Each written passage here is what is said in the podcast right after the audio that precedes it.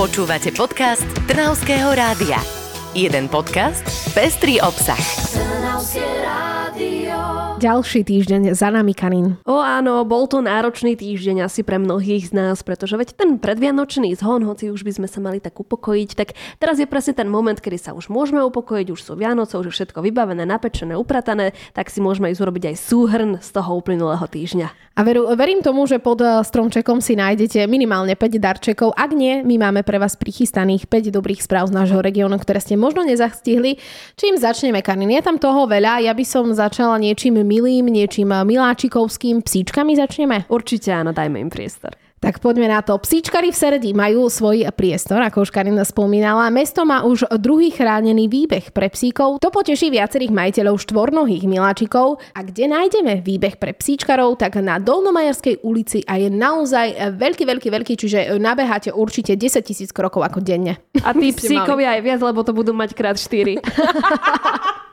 Vieš, zapne 4x4 a ide. No dobre, ale tak teda, na čo všetko sa môžu psíčkari tešiť, povedala referentka pre komunikáciu mesta Sereď a to Zuzana Slahučková. Priestranstvo je oplotené, má rozlohu 366 m štvorcových, tešiť sa môžu napríklad na tunel pre psíkov. Okrem toho tam nechýba množstvo hracích prvkov pre psíkov ani lavičky na oddych pre ich majiteľov. Tak dokonale si tam môžeme ísť dobiť baterky aj s našimi psíkmi. A čo sa ešte dobíjalo, to bolo konto a to nie hociaké. Bolo to konto rôznych zariadení pre seniorov v Skalici, či už to bolo zariadenie s názvom Skalica alebo Jesenia, pretože veľmi pekné gesto vytvorili futbalisti z klubu MFK Skalica. Títo futbalisti si dali dole svoje dresy a rozhodli sa ich dať do dražby. Ľudia potom mohli prihadzovať rôzne čiastky a celý výťažok z tejto dražby nakoniec putoval seniorom. Tí sa môžu už do budúcna tešiť na zrevitalizovanú záhradu. Dražbu dresov, topánok či rukavic organizujú v tomto období aj futbalisti DAC Dunajská streda. Peniaze prerozdelia Brigite Takač, ktorá trpí svalovou dystrofiou a Pavlovi Kapkovi, ktorému diagnostikovaný syndrom nepokojných nôh, pomocnú ruku podala aj Trnava a Trnavská arcidiecezna Charita.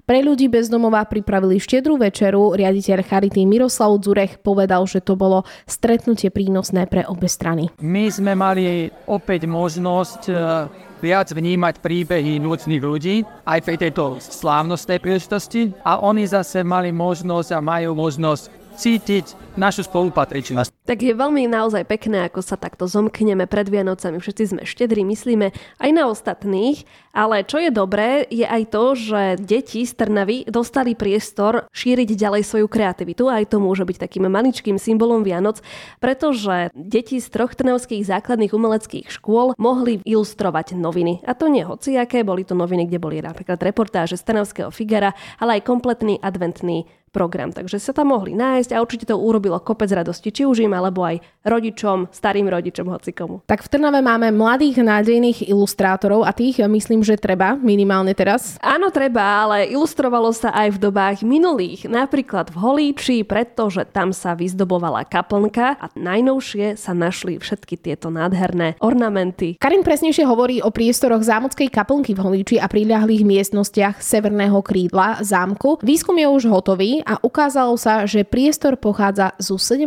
storočia, takže naozaj dávna história by som povedala. A ako sa spieva v jednej pesničke, môj čas je, je pouhé prozatím. Prozatím? Prozatím, neviem, neviem ako to presne je, môžu si to zaspievať aj reštaurátori, keď už budú pracovať na tejto obnove, pretože mesto podalo dve žiadosti o dotáciu na rekonštrukciu týchto krásnych priestorov. Už sme boli v Trnave, boli sme v Seredi, boli sme v Holíči, poďme ale aj do Leopoldova, pretože tam architektúra môže byť opäť ocenená. My už sme tu naozaj veľakrát rozprávali o tom veľmi peknom, bielom, modernom Mestskom úrade v Leopoldove, ktorý si zaslúži mnohé ocenenia teraz, čuduj sa svete, opäť je na nejaké nominovaný. Ja sa nečudujem, že sa im potom tak dobre sedí na tom úrade, pretože majú to tam uh, nádherné. Tam asi... hádam ani byrokratov nemajú. Áno, určite nie.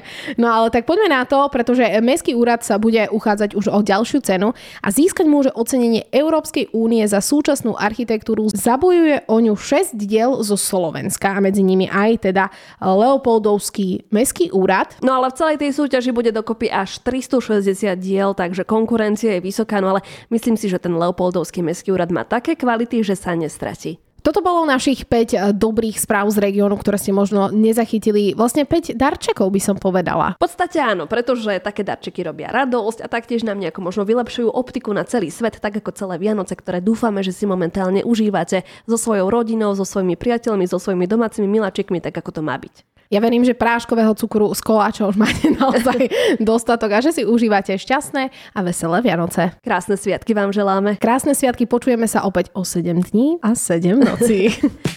Počúvali ste podcast Trnavského rádia. www.trnavskeradio.sk